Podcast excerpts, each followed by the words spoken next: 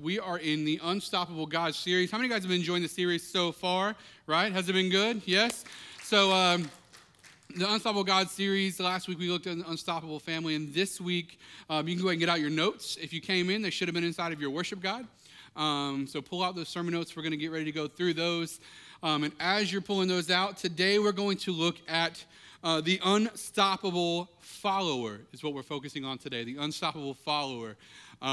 It was not my intention for it to be this way, but someone at the 10 o'clock service said, thank you for stepping on my toes. So if you have toes exposed, they may get stepped on in this particular sermon. I'm warning you now. So, but it was a good sermon. It's a good service, and we're excited that you guys are here with us. Matthew 17, we're going to spend our primary verse today, or the overview verses in Matthew 17, but we're going to spend a lot of time in Matthew 8. And so go ahead and turn to that. If you have a Bible, you can turn to that. If you have an iPhone, you can scroll to that. If you have an iPad, you can swipe to that. If you have an Android, you can take it to Verizon and you can switch it out for something. No, I'm just kidding. Totally joking.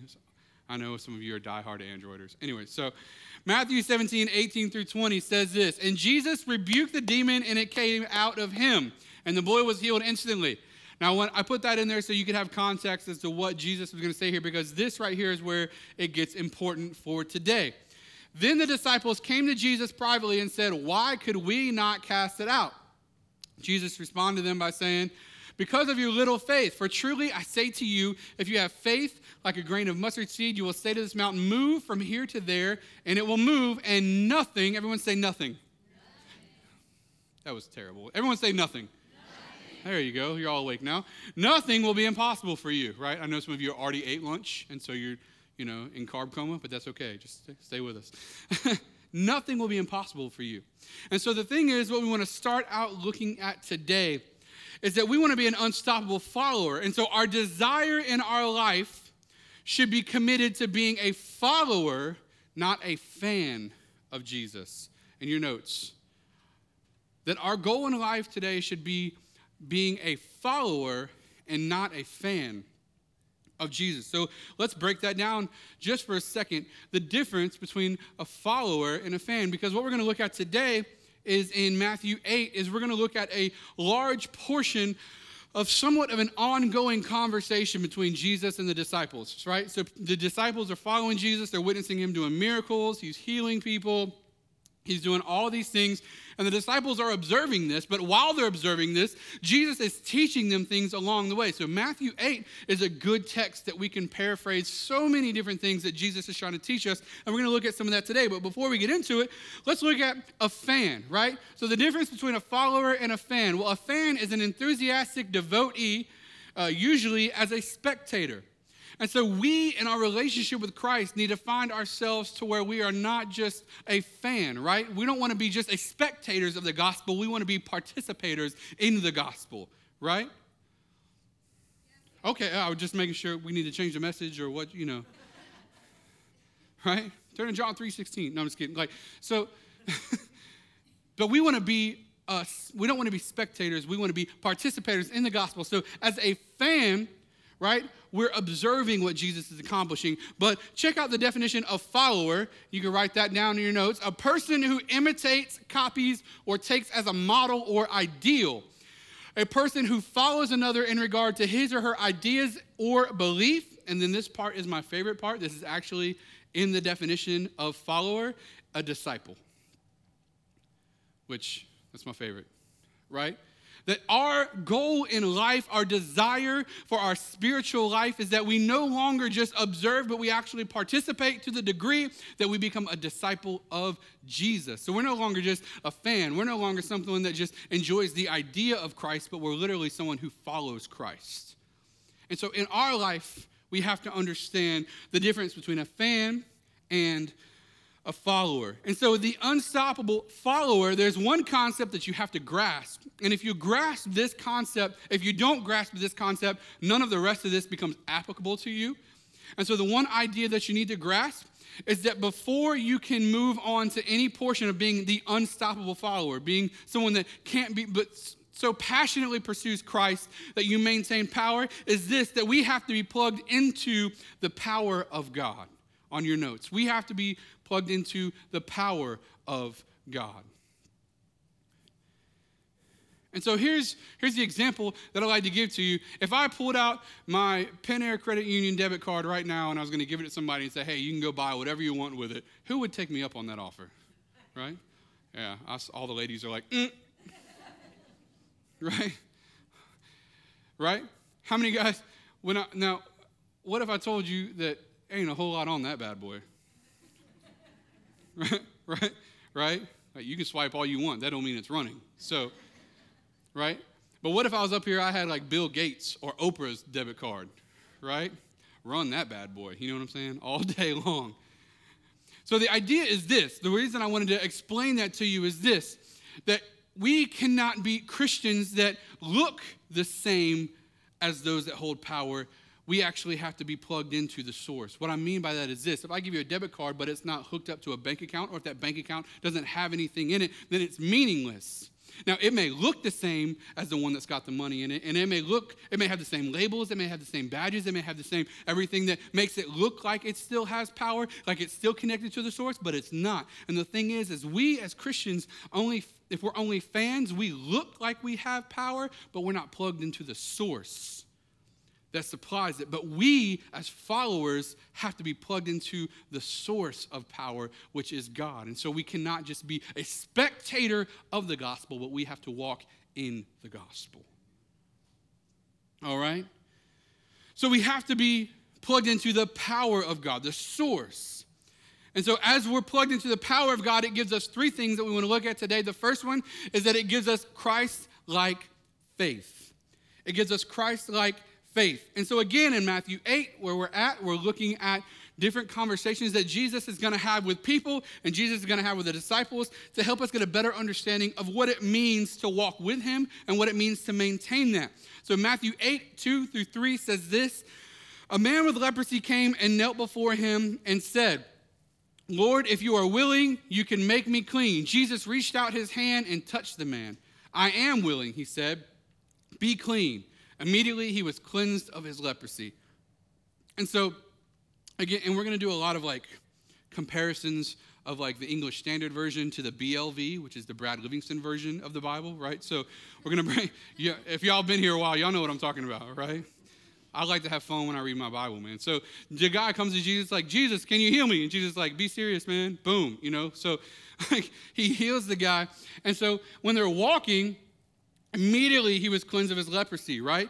And so shortly after that, talking about Christ-like faith, shortly after that, the centurion comes to Jesus. And so when he comes to Jesus, he says, I have a servant who's sick. Can you heal him?" Right? And Jesus is like, "Sure, where is he? I'll go to him." And the centurion says, "No, I'm not worthy to have you in my home," is what he tells Jesus. "I'm not worthy to have you under my roof. If you'll just speak the word, then I know he'll be healed." And so Jesus, in response to that, says this, Matthew 8:10 on your notes. "When Jesus heard this, he was amazed and said to those following him, 'Truly I tell you, I have not found anyone in Israel with such great faith.'" The guy's like, "I don't need you. You don't even have to come to my house. Matter of fact, I'm not worthy for you to come in my house. Just speak the word of healing, and I know he'll be healed."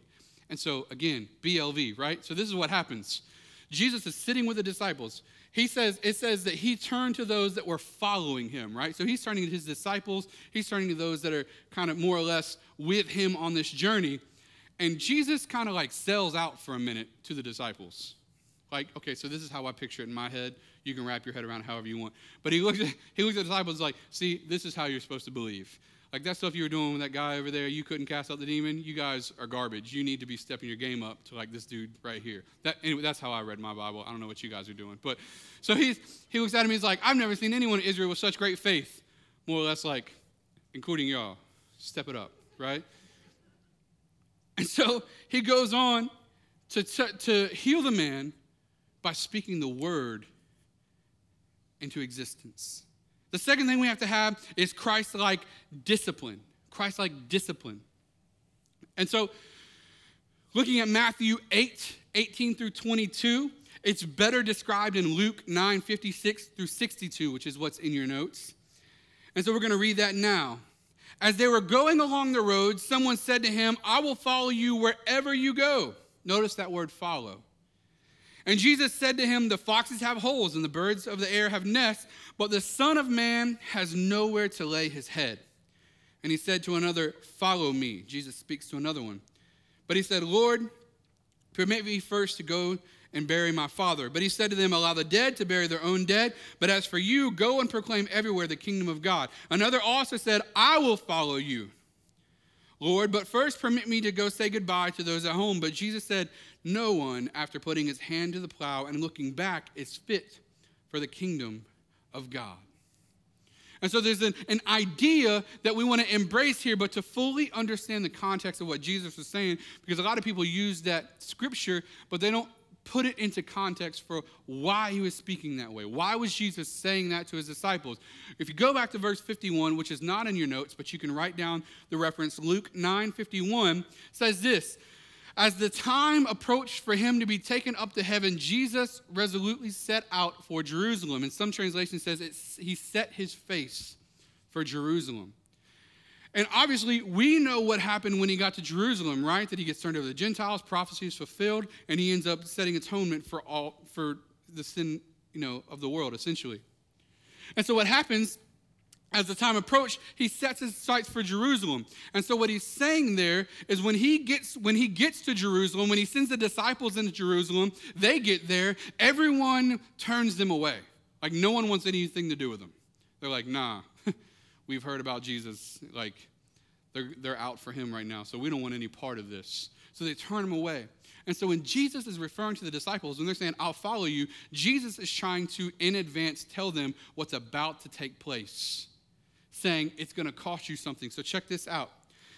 The two things, or better yet, more than one thing is going on here in each of these encounters. To see that clearly, we look at verse 51. And so Jesus, in totality, is saying two things when he says, follow me. And first of all, he's saying, follow me. And if you're writing notes, if you're taking notes, write follow with lowercase letters, and in big capital letters, write me. He's saying, follow me. Now, what he's saying is, I want you to follow the person of Christ. I want you to pursue after the man that died on the cross for your sins, essentially now, today, translating today. I want you to follow the person of Christ. I want you to follow the creator of the universe. I want you to follow the Son of God. I want you to pursue after his righteousness. I want you to pursue after his character. I want you to pursue after his spiritual life. I want you to pursue after Christ. But then he's also saying, follow me. And right underneath that, write follow me again. But this time, write follow in big capital letters and me in lowercase letters.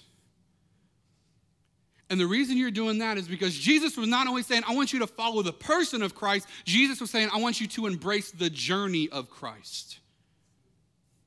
Because so many people in churches today have embraced the idea of Christianity without embracing Christianity. So we like the idea of the benefits of having Jesus, but we are not willing to walk out the journey that it takes to become like him. And so when Jesus is saying, follow me, he's not just saying, follow the person of Christ. He's not saying just strive to be like me. He's saying, no. I want you to go on this journey that is going to require sacrifice. And that's what he was telling the disciples. You don't have anywhere to lay your head. You're not going to be able to go back. You're not going to be able to change your mind. What he's saying is, it's not just enough to pursue me, but I want you to pursue the journey with me. And so he's saying, follow me. So the path to Jesus requires us to recognize that Jesus is responding the way he did through the followers, saying there's not going to be any place to lay your head, let the dead bury the dead. You can't put your hand to the plow and go back. What is he doing? He's saying two things. Number one, first off, he's saying that Jesus is offering himself as our fellowship. He's offering himself as our friendship and our partner in the mission and in the calling of God in our life. But in addition to that, he's also giving himself to us as the creator of the universe, as the King of Kings, as the Lord of Lords, and the one who upholds all things by the word of his power, the one who is formed everlasting and everlasting, born of a virgin, holy, one of God, perfect in life, triumphant over sin and death and hell and all the demons you'll ever meet. He's saying that person is saying, I want to take you on a journey with me. And so many times in life, man, and so many times and when we get into struggles and so many times we get into pain, we're pursuing after the person of Christ. So we're trying to become like Christ, but we're forgetting that he actually wants to endure the journey with us. How many of you guys have ever heard the poem, the Footprints poem, right? Like, well, yeah, we walked together until I saw one set of footprints and I didn't know what happened. Why did you leave me? He's like, then that I carried you. You guys remember that, right? The reality is life is not like that. There's just one set of footprints all the time because he's always carrying you,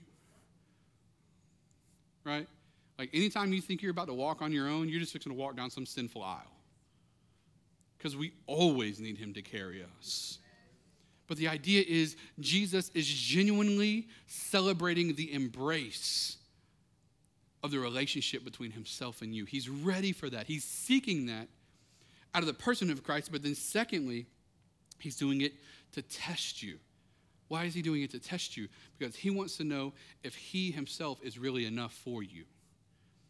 What I mean by that is this. A lot of times people come into churches or throughout wherever, and they get caught up into an emotional roar where they make a decision after Christ without committing to the journey of Christ. And they spend years struggling trying to maintain something that they never really had in the first place. And so we're sitting here like, I don't know why, the backsliding or whatever, like, oh, I don't know Jesus. All right, now I'm with Jesus. No, I don't know Jesus. It's like, no, you committed to the idea of the person, but you never committed to the journey. Because the journey's not always easy. And what do we do as soon as it gets hard? Huh, church? Friends, what do we do, right? First thing we do as soon as it gets hard, it's like we go back to what we know. And what Jesus wants to know is on the journey, am I going to be enough that you don't have to go find fulfillment in somewhere else or someone else? Are you going to stand with me on this journey? And so that's what he's speaking to us when he says that it requires discipline. We have to have Christ-like discipline, knowing that Jesus is enough in our times of struggle, our times of need. And then the third thing is we have to have Christ-like peace. Christ-like peace.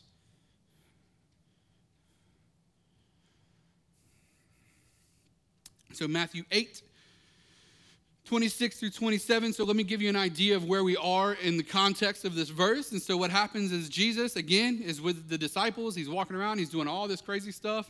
He's healing people, and amazing things are happening. He's walking into houses, and people are sick, and he's just like, boom, you're healed. All this cool stuff is happening, right?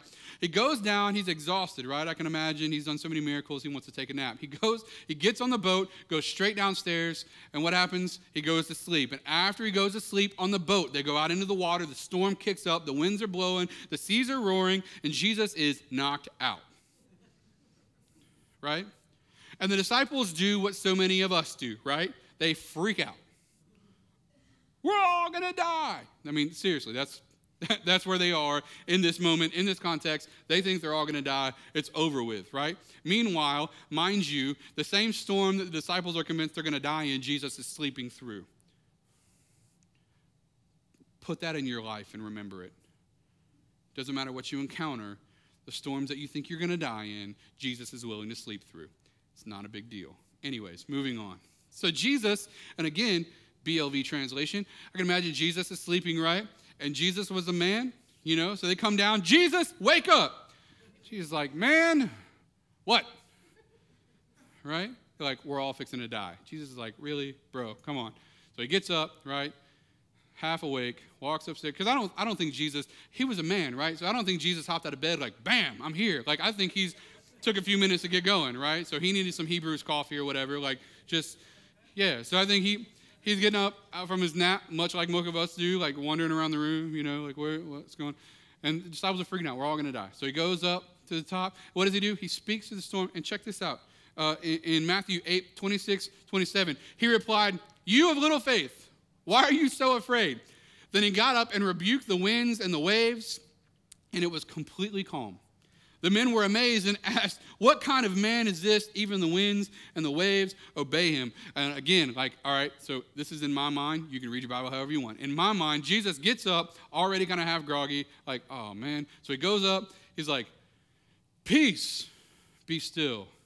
and the whole storm stops, right? He's like, deuces, I'm going back to bed. And he goes back downstairs. Like, that's just how I read my Bible. So he just goes back downstairs and he knocks back out, right? And the whole idea is this, that oftentimes we in our life are convinced that everything around us is terrible and Jesus is not around. We can't find him. In fact, he's so not concerned with our storm of life that he's resting in it. And the thing is if we're going to have Christ-like peace, that we have to be able to rest in our storm even when it's complete madness. As a matter of fact, Jesus is not the only person to ever walk on water. Right?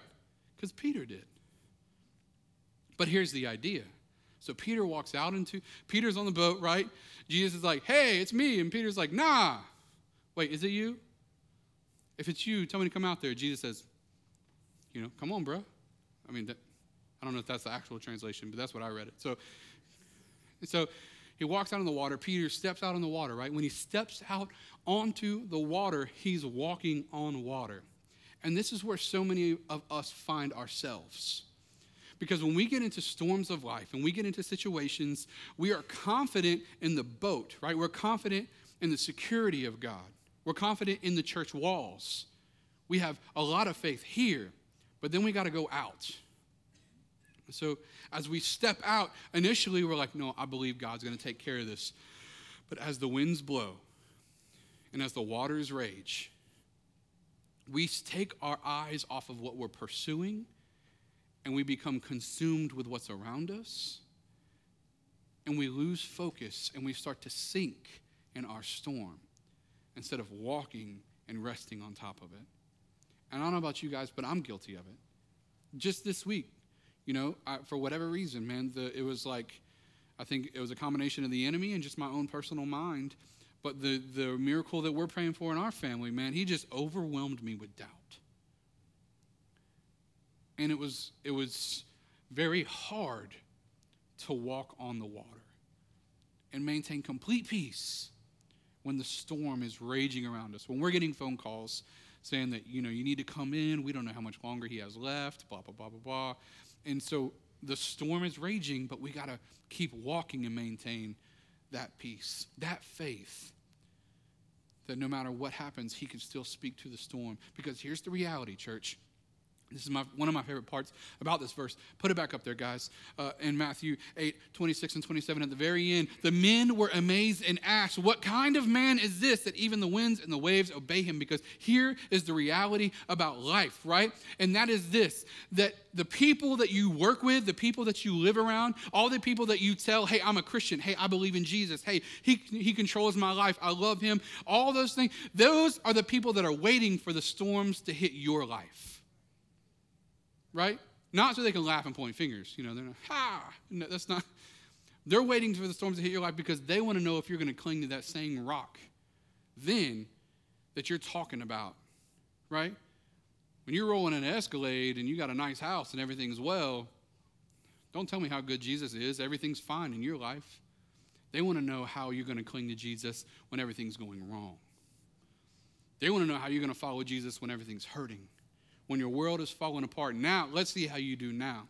And the reality is this, that when you can walk out in the storm, stand on the wave, and proclaim Jesus and hold to that rock, even when the winds are blowing around you, the people that aren't convinced yet that he is God, the people that aren't convinced yet that he's real in your life, those are the ones that are going to be amazed and asked, man, what kind of God is this? That even you maintain joy, even you maintain strength, even you maintain peace, even in the midst of your trial. Even when you're getting your pink slip, even when you're getting your eviction notice, even when you don't have a solution for your problems, you're maintaining and holding on to Christ. And when you hold on to Jesus, they're going to reflect on everything that you said before and know that he's God. But we have to maintain Christ-like peace. And so the next point that we're going to hang out with for just a few minutes is that followers of Christ, the next thing on your notes, followers of Christ produce the fruit of his Spirit. So we have to be plugged into the power. And when we're plugged into the power, it produces Christ-like faith, it produces Christ-like discipline, and it produces Christ-like peace in our life. that we constantly have to exercise and constantly have to allow God to strengthen within us. But in doing so, when we plug into the power, when we maintain these three things, then in that, these are developed. So the followers of Christ produce the fruit of his Spirit. Galatians 5:22 says, but the fruit of the Spirit is love, joy, peace, patience, kindness, goodness, faithfulness, gentleness, and self-control. And how many of y'all say, man, I'm good for about two of those? You know what I'm saying? Right? Spirit is love. Well, I love most of y'all. I'm just kidding. Right? How many of y'all honestly say, like, all right, man, I just don't like people that much. Don't raise your hand. Don't raise your hand, right? I just don't really like people that much. Man, y'all need some love, man. Joy. How many of you guys know, like, we need joy in our lives? And people come to me all the time. They're like, oh, man, I have joy. I'm happy. I'm like, man, but you need to understand the difference between happiness and joy. Because happiness is contingent upon situations, but joy is everlasting. People have been coming up to us a lot through this journey, like, man, how are you staying so positive? How are you smiling? And it's not that every day is a good day. But the thing is this, when you have the Spirit of God living inside of you, even the news, like what we're going through as a family, and if you're new here, you're a first-time guest, my son was diagnosed with a fatal disease. We're believing God to heal him supernaturally. But how many of you guys know that something like that will wreck your world? And so people are coming to us like, how are you holding on to joy? How do you have joy? Well, the thing is God's still God, and God's still good, and he's still sovereign. And it's not that he couldn't prevent this. It's that for whatever reason, he allowed this. So as much as it hurts, I trust him, right? And so my happiness may be contingent upon my situation, but my joy is everlasting because it comes from him. Peace, we just talked about peace, right? We have peace. Patience, some of y'all need patience, man. I'm just going to tell you flat out, right? Some of y'all, if your water cup is empty for like 10 seconds at the restaurant, you're freaking out. Where's the waitress at? I don't know what's going on. Calm down. Kindness, goodness, faithfulness, gentleness, self-control. That as we embrace the ideas of Christ, we become more like Christ. And those fruits of the Spirit take root, take hold of our life. Galatians, talking about self-control, Galatians 5:16 says this, but I say, walk by the Spirit, and you will not gratify the desires of the flesh. And so here's, in case you've been living under a rock and you don't know this, we've had a red cup controversy lately on social media. You guys caught that? Seriously? All right, well, Google red cup and you'll figure it out. But so there's this craziness going on with red cups and Starbucks and all this other stuff right now on social media and in the news and all that jazz. And so one of the things, and I'm not addressing the red cup controversy at all, but I'm using it to talk about a conversation that I had, right? So a friend of mine on social media gets on social media and she says, I'm a Christian and I don't think the red cup thing is a big deal. And so my concern was not that she thought or didn't think it was a big deal. My concern was the first part, I'm a Christian, right?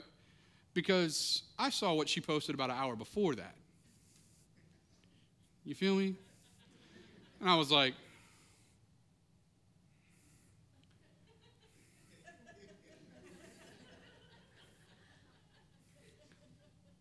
see, I don't have to say anything. Y'all know exactly what I'm talking about. I was like, see, that picture of you messed up in the club from last weekend does not testify to the fruit that you're claiming that you have right now. And so I private messenger, because I didn't do it in public. Don't, if you're going to correct someone, don't do it publicly. It's not worth it. So I private messenger, and I was like, hey, I see that you say you're a Christian. Can you help me identify, like, the fruit in your life that would point to that? She was like, what are you talking about? I was like, well, here's the thing. You say you're a Christian, but your life doesn't show that you're a Christian. So could you do me a favor and either get in the game or take the jersey off? Like, I was like, If some of y'all may have saw it, if you're on social media and you follow me, you probably saw it. I gave a list of things why the red cup thing is ridiculous. And the fifth reason that I gave on that was I pretty much said, hey, look, there's nothing works to both believers and non-believers. If you're a Christian or if you're not a Christian in this building right now, you'll still admit that this is the truth. That nothing is, how many guys played sports before? Anyone ever played sports, right? How many guys know what I'm talking about when I say the person that never took off their warm-ups on the other team, right? Someone that never took off the warm-ups, they never played in the game, but they talked the most smack, right? And it's like, bro, you have never touched a ball in your life. Y'all know what I'm talking about, right? There's nothing worse than someone talking the most smack, wearing the jersey, but never playing in the game, right? And I pretty much told her, I said, hey, listen, either get in the game or take the jersey off. But stop speaking on behalf of the rest of us if you're not like the rest of us. I'm not judging. I'm not trying to, however you want to live your life is fine, but don't speak on behalf of all Christians if you're not even saved. And before you start with that whole you shouldn't be judging people stuff, let me break that down for you real quick. We are not to judge the non-believers, but we are by all means supposed to judge believers and hold them to a standard of accountability in their life. I'm going to say that again. We're not supposed to judge non-believers. Hey, you can't clean a fish before you catch it, friends. You know what I mean? They're going to live their life however they're going to live their life. But if you're going to say you're a Christian, I'm going to hold you to that standard, right? And we have got to start holding people that confess Christianity to a standard. And don't judge them. Let them live. No, we need to talk about the life that you're living because either you wear the jersey or take it off. But don't keep saying you're playing for my team. And I keep passing you the ball, and you keep dropping it. Anyways, we're going to move on, because I could say some of y'all's faces I don't know. And so this last scripture, John 15:16 says this. You did not choose me, but I chose you and appointed you that you should go and bear fruit. Everyone say fruit. Fruit. And that your fruit should abide, so that whatever you ask the Father in my name, he may give it to you. And so here's the idea, right? That Jesus comes in, and when Jesus comes in, he says that you did not choose me, but I chose you. What he means by that is that he came to you when you were in your pit. How many guys recognize that there was a day in your life you didn't know Jesus, and quite frankly, you weren't even necessarily looking for Jesus, and he revealed himself to you in such a way that you could not resist the grace that was now so abundant to you, right? And so what happens is God steps in and he says, this is the life that you can have because grace is available to you because of what my son accomplished on the cross. And so when Jesus died on the cross, he died so that God could, in a moment in time, pick you where you were, wherever you were, whether you were in the club, whether you were in your house, whether you were in a pit, whether you were in a crack house, doesn't matter. God would choose you in that moment and reveal himself to you in such a way that you could not even resist the grace available. This is what Jesus did. Come to me. It's like Saul on the road to Damascus. Saul's just riding his horse, persecuting Christians, killing people, whatever. Riding his horse, and then Jesus is like, wha-pow! Knocks him off his horse, blinds him for 3 days. Jesus revealed himself to him in such a way he could not resist grace. And in our life, God is saying, I'm choosing you where you are to reveal to you the grace available so that you would follow me on this journey. But I chose you and appointed that you should go and bear fruit and that your fruit should abide, that our fruit should represent Christ and should abide in him so that whatever you ask the Father in my name, he may give it to you. So the idea behind the unstoppable follower is that we follow Jesus. Number one, we follow the person of Jesus. But then we follow and walk the journey of Jesus. Is it easy? Not always. Is it good? Always. Because he's good. He's sovereign. And so we follow the person of Christ. We walk the journey of Christ. And in walking the journey of Christ, we maintain the power of Christ, which gives us Christ-like faith. It requires Christ-like discipline in our lives. Jesus shouldn't take over your life and you not look any differently or act any differently. That Jesus should change you. Because the sin in our life is going this way, and Jesus is going this way. And guess what, guys? You can't go both ways. You got to pick one, commit to that. So the person of Christ, the journey of Christ, gives you faith, Christ-like discipline, Christ-like peace. To be able to walk into the storms of life. Are they going to come? You bet they're going to come. Blessings are not exempt from trouble. We're going to experience tough times in our life. Things are going to come against us. What are we going to hold on to? Is it going to be the rock that doesn't move, which is Christ? And then if we do all of those things, we recognize that in those things, we become followers of Jesus, and followers of Jesus produce the fruit of his Spirit. And then we can become world changers and unstoppable followers of Christ. We can literally become disciples. Close your eyes in this place today.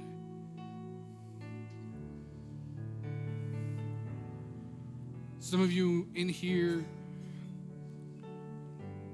you are finding yourself in a similar position to what we just talked about, in that even as we're talking right now, not only do you recognize that maybe something in your life isn't right. I'm not saying you're a bad person. I'm just saying that maybe you've committed to Jesus, but you haven't necessarily committed to the journey of Jesus. And that lack of commitment has caused you to be frustrated in your spiritual walk because you never can feel like you quite accomplished what you're setting out for.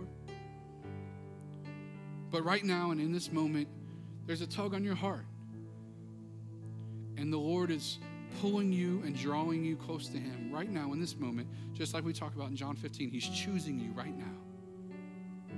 He's drawing you in so that you can make a commitment today to pursue the person of Christ and the journey of Christ. If that's you today, would you just raise your hand? I want to commit to Jesus. I want to follow him. God bless you. Hands are going up. Once you put up, you can put them down. I'm not going to come to you. I'm not going to point you out. You're saying, I want to make a commitment to follow Jesus. If you raise your hand, or if you didn't, we're going to pray this prayer together. The whole church is going to pray it. And if you mean it in your heart, you're saved. Say, Dear Jesus, forgive me. Forgive me my sins. Forgive me my wrongs. Make me clean, make me pure, and make me whole. I believe that you died on the cross, and I believe that you resurrected. And through your life, and through your death, and through your resurrection, I can receive grace, I can receive mercy. So I want to follow you the rest of my life. In Jesus' name, amen. Amen. Church, put your hands together for all those that might have prayed that for the very first time. Even on live stream, we celebrate with you. Thank you. And so here's the idea. And we're going to say a prayer in just a minute over a few of the others. But here's the idea, is that, number one, if you prayed that prayer, if you received Jesus, make sure you lock into a church home. Make sure you, if you're going to be here with us, join a small group. Come to Growth Track. Let's get you kicked off on the journey that's going to set the stage for the rest of your life. All right, church. Here's what I want to do before the ushers come and before we get ready to take up the offering. How many guys would say that this message is right where I'm at? Like, I'm following Christ. I believe that I've committed to him, and I believe that I've committed to the journey. But man, I need to plug into the power. I need to maintain the faith, the discipline, and the peace of Jesus in my life, so that I can bear the fruit that others will see. How many guys would say that's where I'm at right now? Here's what I do. I want to pray for you. If you bow your heads one more time. Father, I just pray over every person in this house today. God, that as we commit to you, God, as we've committed to the person of Christ, becoming more like you, your righteousness and your character, God, we also commit to the journey of Christ. God, that struggle, pain may come, God, but you are going to be our rock in the midst of the storm. You are going to be our peace. You are going to be our strength. We lean on you today, and we thank you. God, I pray that you grant that peace. God, I pray that you just release joy in this house. God, that's not circumstantial, but God, that would resurrect inside of people the passion and the love in their hearts that only you can bring. We thank you in Jesus' name. Amen.